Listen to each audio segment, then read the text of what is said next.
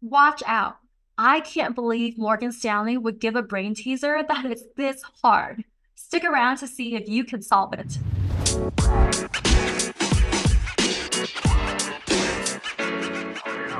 Do you have a Morgan Stanley investment banking interview coming up?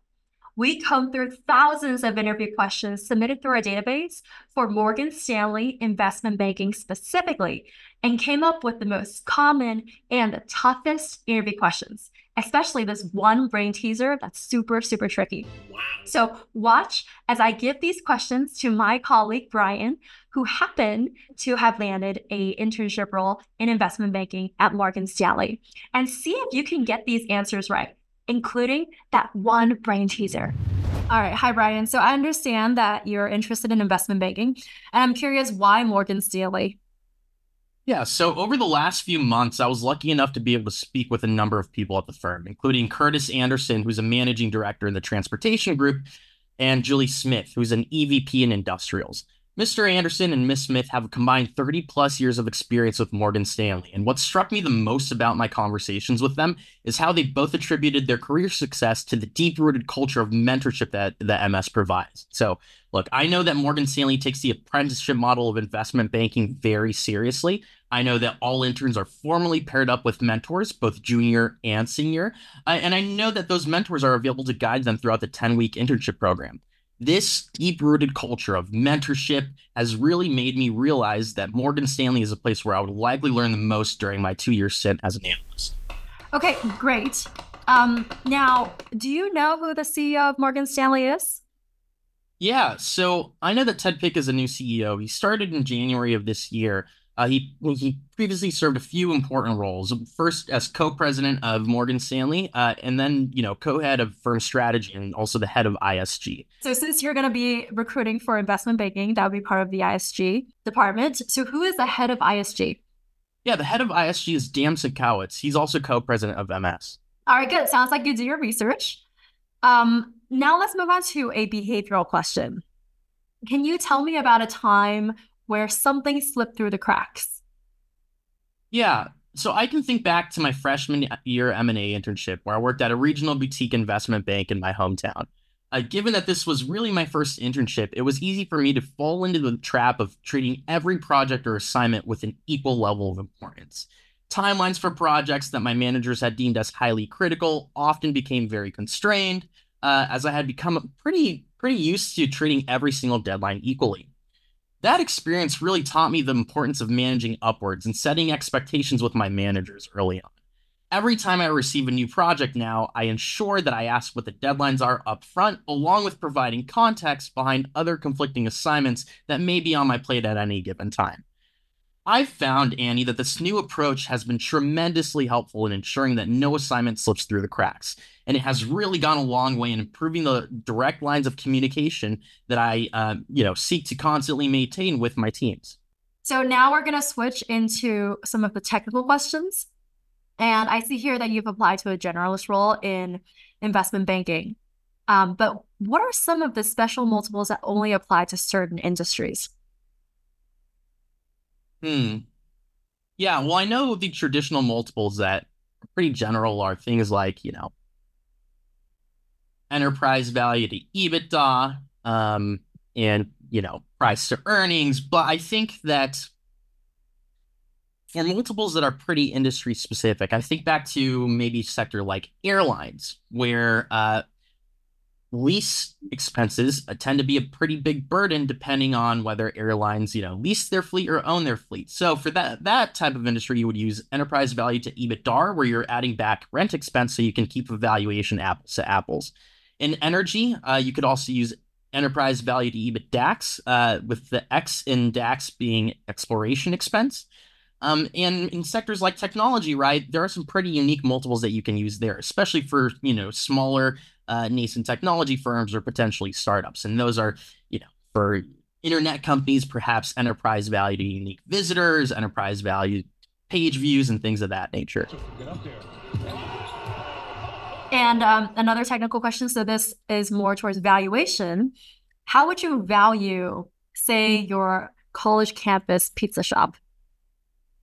Yeah. So my college campus pizza shop Well, I know, look, there are several ways to tr- traditionally value a company. The three most be- common being uh, public comps, acquisition comps, and discounted cash flow analysis. Uh, for public comps, it might be difficult to get an accurate multiple considering that this is a, a local pizza pizzeria that's likely small and pretty private. Uh, but for acquisition comps, look, you'd look at recent acquisitions in the area of retail or restaurant sales to determine an EBITDA multiple. Now, the question is, how do you determine EBITDA? You can take a bottoms up approach uh, where you interview owners to determine average transaction price, you know, multiplied by the number of transactions per day or week or month they're getting to top line revenue. Uh, or you could figure out per item COGS. Uh, you could also figure out other operating expenses like rent, bills, utilities, repair and maintenance, or, or labor, for example. Then you would add back depreciation and amortization to get you to an overall EBITDA figure. So that covers your acquisition comps, right? So for your DCF, similar process to get to EBITDA, but this time we want to get to unlevered free cash flow, which is essentially derived from taking net operating profit after taxes and taking out other things like capex, changes in net working capital. Uh, and this requires a few more assumptions. Bigger picture is that, you know, the big picture here is that we'll discount the future projected cash flows and then determine a terminal value to get to the valuation for today.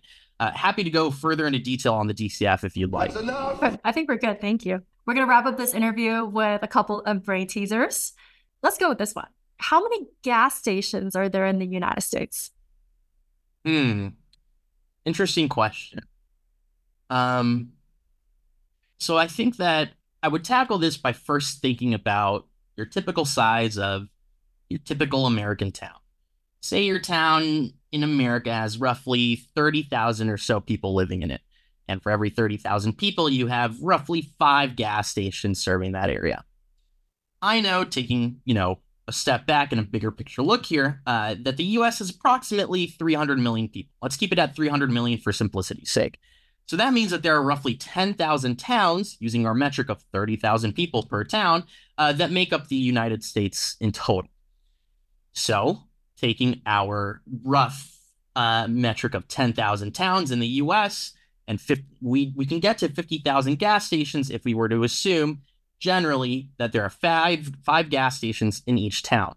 You then want to make adjustments in this, right? So, for example, assume that a quarter of the population potentially lives in larger cities where there might be only one gas station per, per town of, or, or so, with 30,000 people. So, you'll essentially have roughly, you know, if we're taking a quarter of those 10,000 towns, you, you're going to have roughly 7,500 towns with five gas stations and 2,500 towns with only one. Doing a little mental math, that gets you to roughly 40,000 or so gas stations in the United States. Okay. Um, all right. So, just for fun, here's the last question before we wrap things up. Sounds like fun. How do you get to the square root of 4,000 without using a calculator? I'm not sure if I can get you the exact answer, but I would say, look, if, if I were to take a shot at it and maybe do a little bit of rounding, I'd probably start with something that gets me close to 4,000. For example, I know that 28 times 20 equals 400, so I can go up from there, right? I can go 50 times 50 equals 2,500, 100 times 100 equals 10,000. So somewhere between 50 and 100 is where you'll find your answer uh, I have 60 times 60, that's, you know, 3,600, 70 times 70, 4,900. So I'm guessing it would probably be somewhere between 60 and 70. So I don't know. Best guess I have is, we'll call it 65. Okay, well, that's pretty close. Um, and I appreciate you making the attempt at it. So that's going to wrap up our interview process, and um, you should hear back from us shortly. And I want to wish you good luck with your interview process. All right. Thank you so much for taking the time today, Annie. I really appreciate it. All right. So we're going to go over that question in a little bit more detail and slower. And the question is what is the square root of 4,000 without using a calculator? Okay. So watch carefully. I'm going to go over the steps um, and how to set it up. First thing you do is you take 4,000. So I'm just going to write 4,000 here, and you're actually going to put that division Simple, pretty similar to your standard division process. But with the square root, we want to think of it a little bit different. All right, so we take the first two digits. Actually, it needs different color.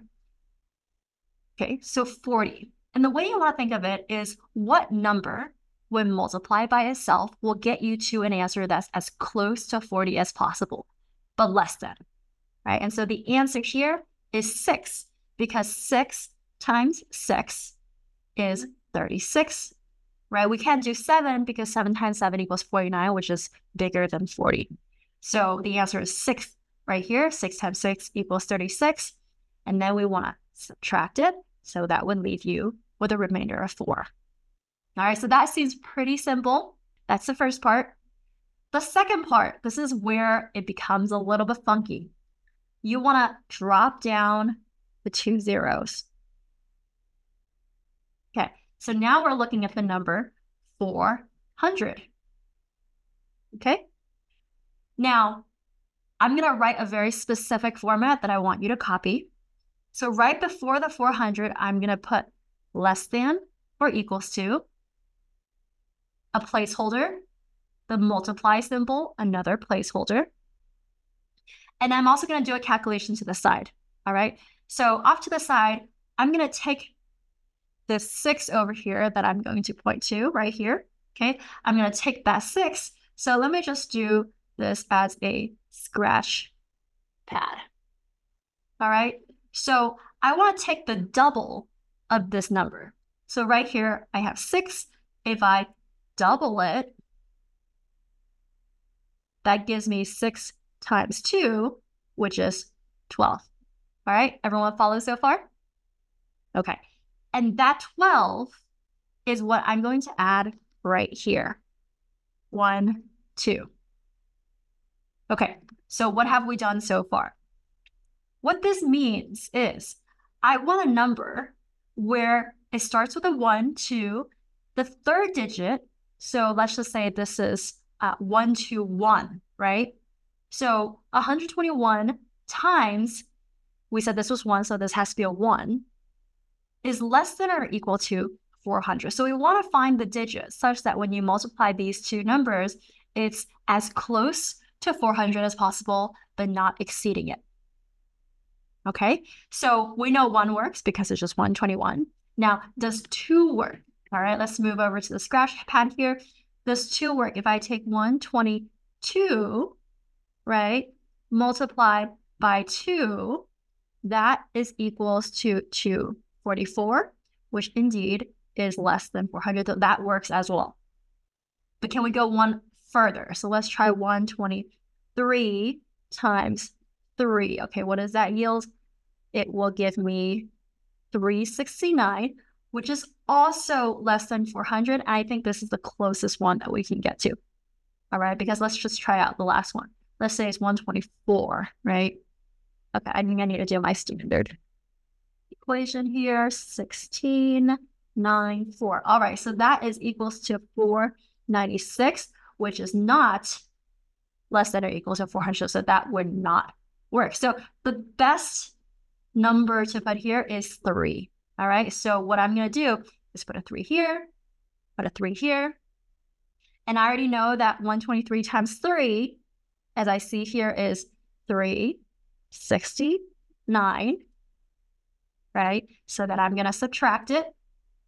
If I take 400 minus 369, that would give me 31. All right, 31. Okay, now what's next? Okay, so remember we found this digit over here, right? We found this three. That three we're going to put up and put a three right here. Okay, so we can stop there. We can stop there and just call it a day and just say, you know, roughly 63 times 63 is equals to 4,000. Okay, and if you do that math, you'll see that it comes out pretty close. But let's just, let me just show you one more step if you want to progress beyond the decimal point. All right, so let's go one step further. What happens if I bring in two more zeros? Well, there are no more zeros from this number. So what I need to do is, first of all, add two zeros, but then because I'm adding new numbers, I'm also putting a decimal point. So now we're going to the decimals. All right, so let's go back to our scratch pad, okay? So uh, 3100, 3100. First of all, let's set it up. So set up our template less than or equals to a digit times another digit. And then we want to figure out what is that number right in front, right? So let's go return scratchpad. This time we take this number, 63, and then we double it. So what is 63 times 2? That gives us 126. All right. So over here, 126 is what I put here. 126. Now, how we want to think about it is what is that digit such that when multiplied together, it is less than 3100. So we could try 1, right? Clearly, 1 works. 1261 times 1 is obviously less than 3100. So let's see if 2 works. So I have 1262 this time multiplied by 2. That would give me 25 to 4. All right. Is that less or less than 3100? Yes, that works. Okay. And if you want to try three, the next one won't work, but I'll just show you why it wouldn't work. So let's say you replace this with a digit of three. Okay, so obviously, if you must start from the top, it goes 36, so on and so forth, which is clearly more than 3100. So that would not work. So we would stick with the digit two. I would put two over here, two over here, and then I would write two up top. And then if you want to go down the process, let's just humor me here. So one, two, six, two times two is two, five, two, four.